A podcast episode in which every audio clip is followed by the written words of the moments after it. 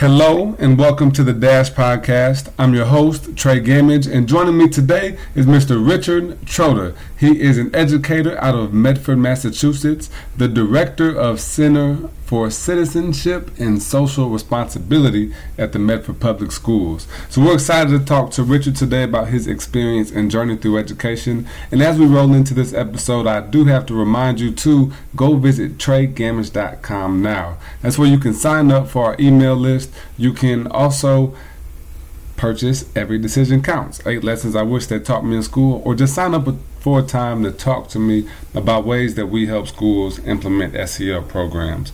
But other than that, I'm interested and excited to get into this conversation with Richard Trotta. And for now, how are you doing, sir? I'm doing very well. Thank you, Trey. Good, good. Thank you, join. Thank you for joining me. So, uh, can you describe for me what your role is in the school district Center for Citizenship and Social Responsibility? What does that mean?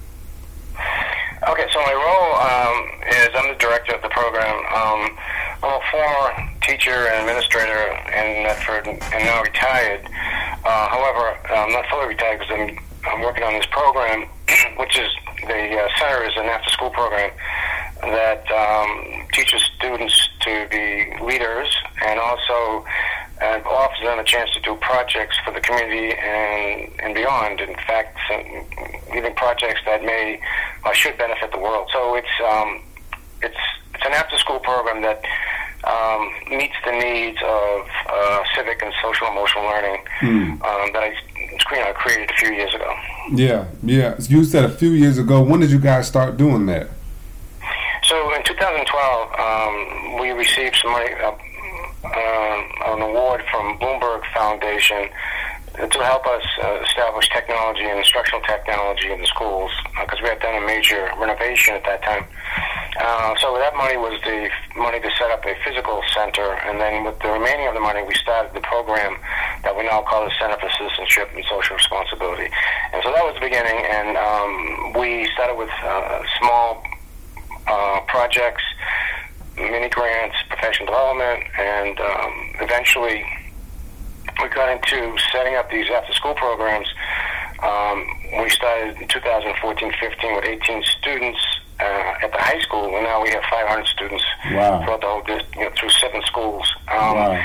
And we also got funding from the Cummings Foundation, which is a local uh, philanthropic group, and uh, we also got some money from the Krystle Campbell Foundation mm. uh, through the Boston Foundation, which is Krystle Campbell is one of the four victims um, of the Boston Marathon okay. a few years ago. So we had a connection with Medford, where she's from, and they donated some money too. So we've been funded by several sources, and um, the program has now really blossomed um, because we have, we have I had one advisor at the beginning. Now we have thirteen. Wow. Um, so it's been quite quite quite a growth spurt. My goodness, my goodness. So talk to me about the program. Like, what does it look like? What age groups is it for? So, excuse me. As I mentioned, it's not at the high school. Okay. But um, we now K through 12. Um, so we have uh, four elementary schools, two middle schools, and a high school, and an alternative high school, and uh, and a vocational school. And so for the programs evident at each school, each school has at least one advisor that uh, works with uh, any uh, students across the board. Whoever's interested uh, can join the program. Okay. And runs after school. So. Um, at some of the elementaries, we have as many as 60 or 70 students, and some mm. we might have 10, no, 15 or 20. The high school, we have 150 uh, students enrolled. Um, the, the center is based on a learning methodology called project-based learning. Um, we set up a year-long project with the students based on their interests. So uh, it's important that that happens because um, the education authentic projects tend to have more meaning for students. So um, students for the most part, picked the project. It's a year-long yeah. project. It's something that's going to make the community, uh, the state, the country, the world a better place. So we have some local programs that work at the school. In other words, there might be beautification projects, but we mm-hmm. also have projects that would benefit the community, like banning styrofoam and plastic bags, which is we've done the plastic bags already. One of our students uh, went through the process of getting an ordinance passed mm-hmm. through city council, and now yeah. we're doing styrofoam. And also, we have world projects like, for instance, climate change, um, uh, recycling, and you know, environmental kind of projects. So there's a whole game of projects.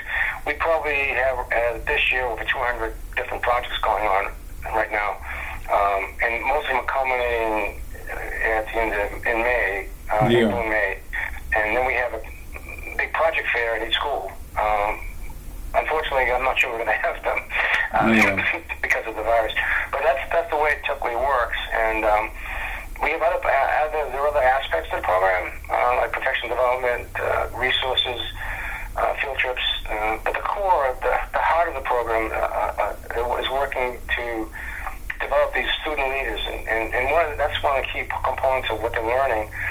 Aside from empathy and compassion, they're learning to be leaders because these projects require them often to get outside of their comfort zone, whether it's to talk to administration or to go to school committee or to a business or city council.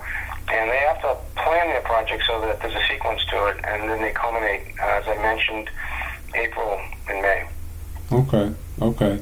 Yeah, that's pretty amazing. So, as an after school program, does it run daily? And what are the hours of the program? Okay, so uh, you know, it runs. Um, the way it works is, with, at the beginning of the year, we have a couple of meetings a week for about a month, getting set up. Uh, probably it's around uh, middle September to middle of October. Um, once the student projects are off the ground and they're set up along with the advice of the, the, the advisor, who's t- a t- teacher at the building, um, they then begin the process of once they plan it, they implement it. So uh, during the implementation stage, they meet once a month as a group of the whole school group. Each group has each school has a group, but then often they connect with the advisor either during lunch, after school, Hmm. or on email. So there's there's this uh, continual uh, communication going on uh, by group, by by team with the instru- with the advisor, so that you know it's not a giant meeting where you have you know 50 kids and then nothing gets accomplished. It's all done pretty much the the mentoring takes place um, outside of the group, the big group, just. Right, right.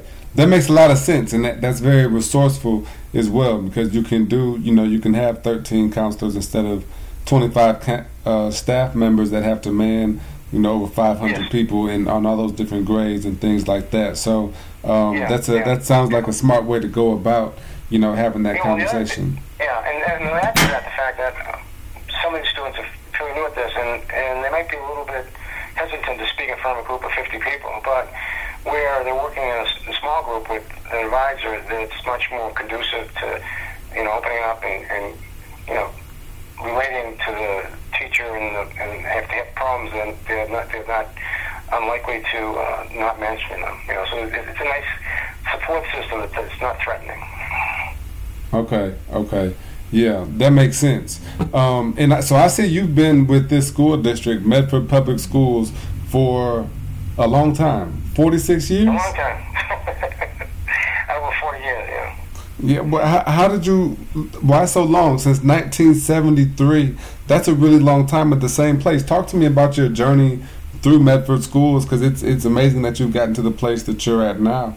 You know, and, and Yeah, well, you went, you know, so uh, it's one of those, you know, in, inbreeding situation. I, I went to Medford schools, and um, I graduated college Northeastern and uh, with a history degree, and I couldn't find a job teaching, so I went back to grad school. And so after grad school, because I had been in Medford, uh, I was known, I, I was able to get a job teaching. Um, then I taught for six years, and then I became an administrator, and I started out in media, and then I became media technology director. Hmm. Um, but I also took over several departments: the art department, the music department, the video services, libraries. I, so I did multiple of, of administrative departments um, as sort of the the overseer, so, so to speak.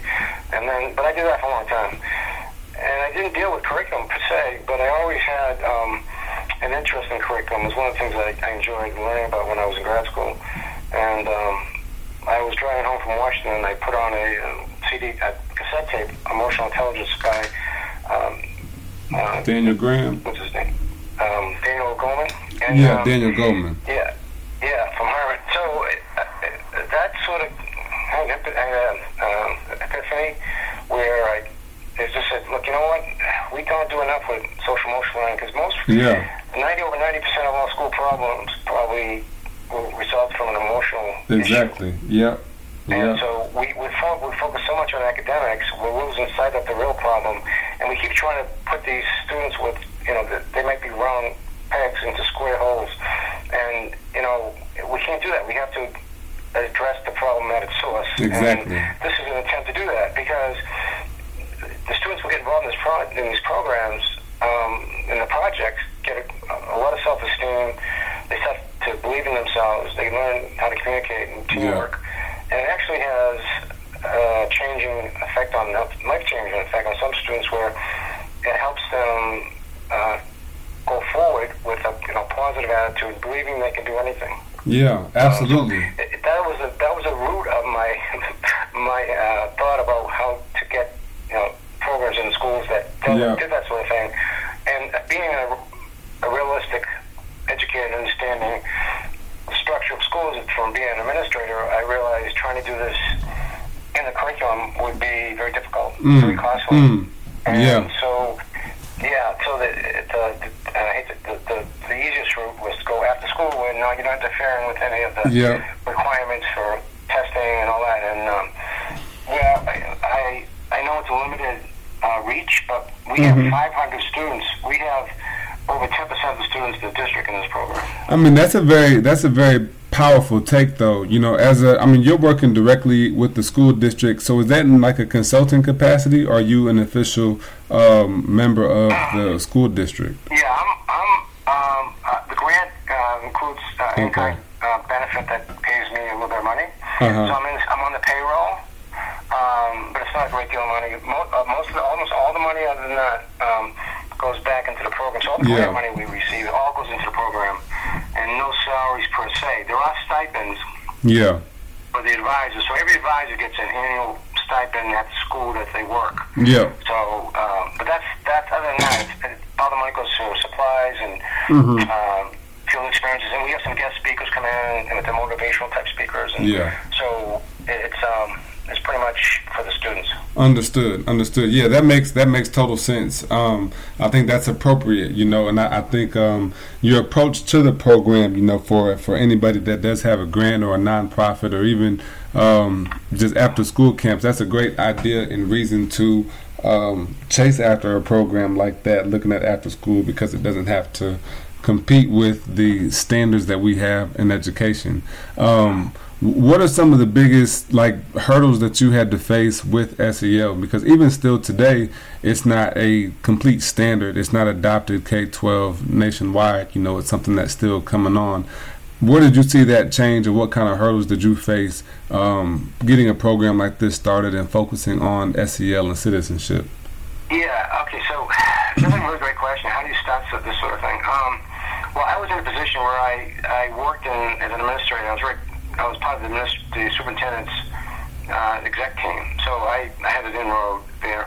Um, I also had been a grant writer, uh, so I knew how to write grants. Um, although this first grant was just a letter that I wrote to uh, Bloomberg, Michael Bloomberg. Okay. Um, so, you know, he, I, I think it didn't hurt that he went to Medford High School, that he sent us Mm. this little bit of money. Um, but the, the point being that um, I think you need someone like me.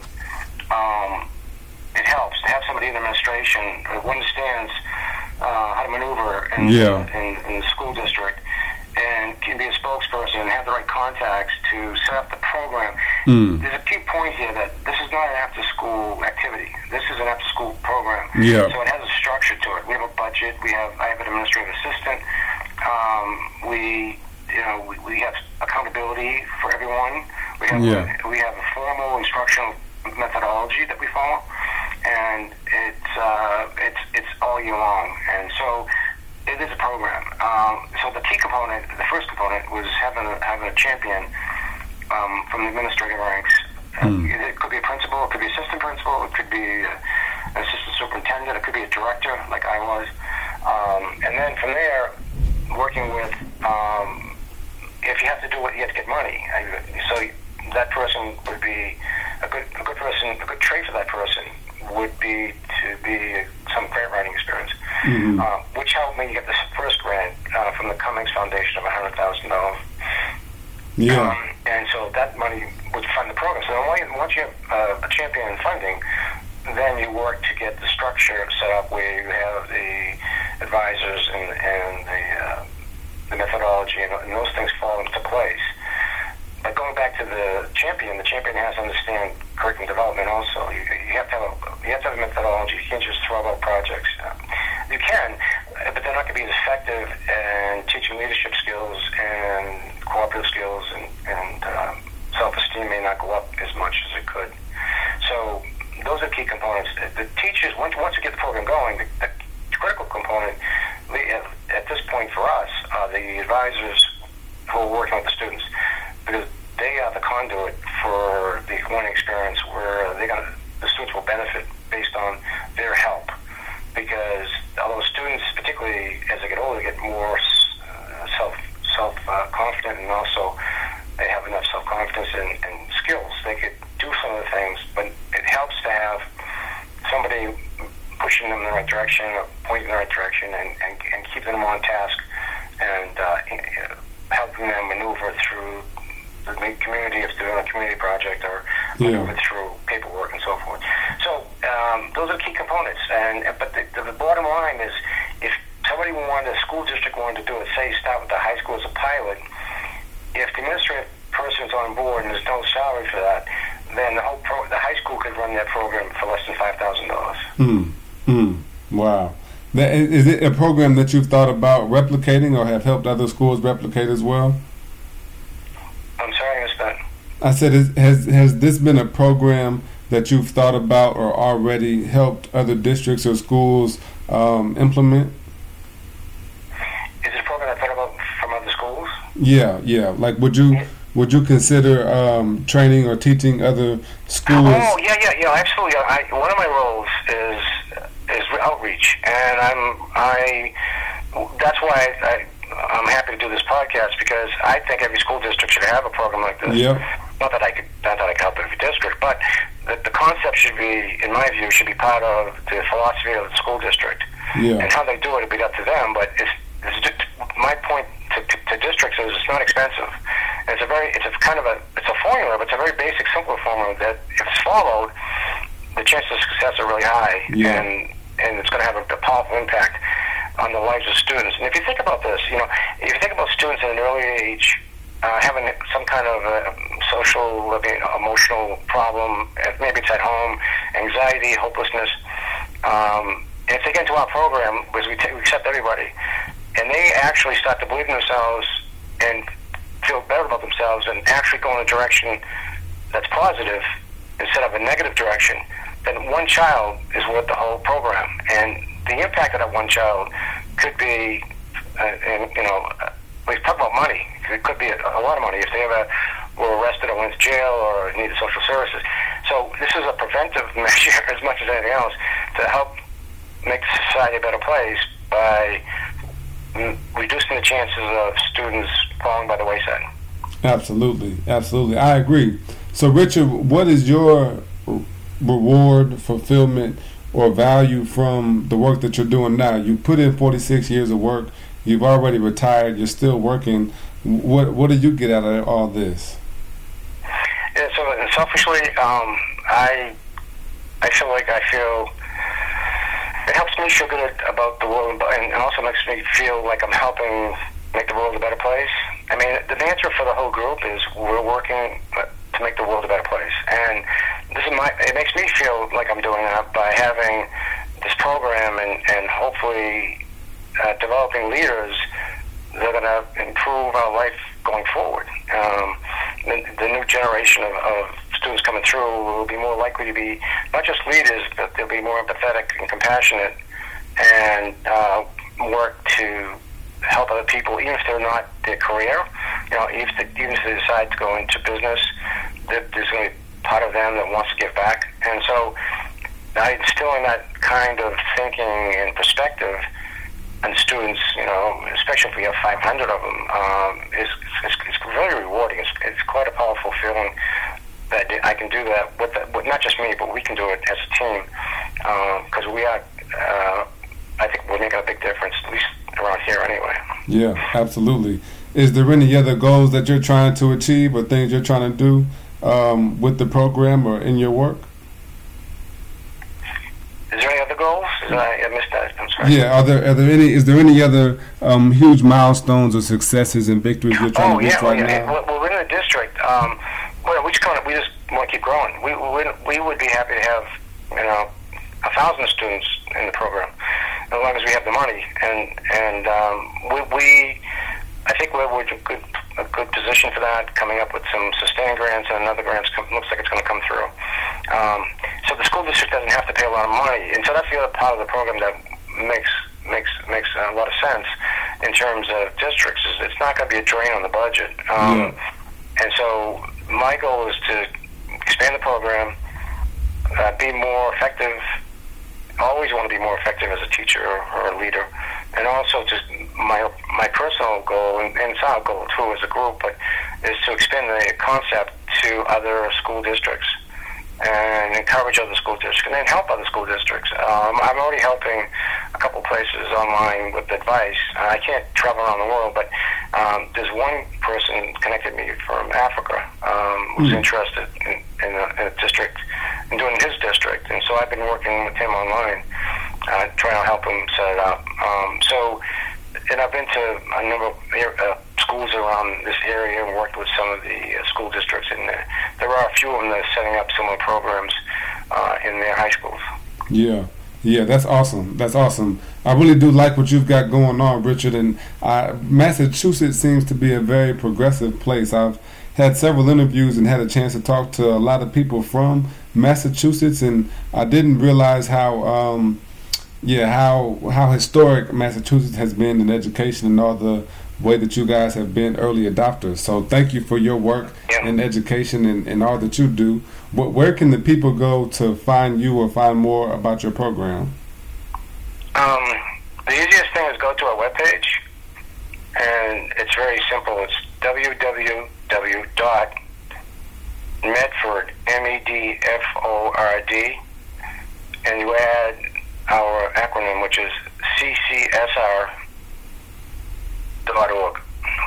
Okay. So it's medfordccSR.org. That's the webpage. And on the webpage, you'll find uh, information about us, but you also see you can see all the projects the kids have done over the last four years, and uh, and you can you'll be impressed uh, by the work they're doing. It's quite amazing. Yeah, yeah, absolutely. I believe it, and I hope that everybody that's listening right now will go check it out. And if not for you, you definitely got to tell a friend. So thank you again for your time, Richard. I, I really do appreciate it. Well, uh, thank you for helping us spread the word, and, and that's really important to us. So, you know, working together, we can make the world a better place. Absolutely, absolutely. And that's our goal on the Dash podcast to feature educators weekly who are facilitating solutions in school communities. And Richard Trotta does just that. So we appreciate your time. We appreciate you listening, and I hope that you tell somebody who needs to hear it too. You can go to treygamage.com and subscribe now and listen on all platforms from Spotify to uh, Instagram to iTunes and everything in between. We'll see you next time. This is The Dash.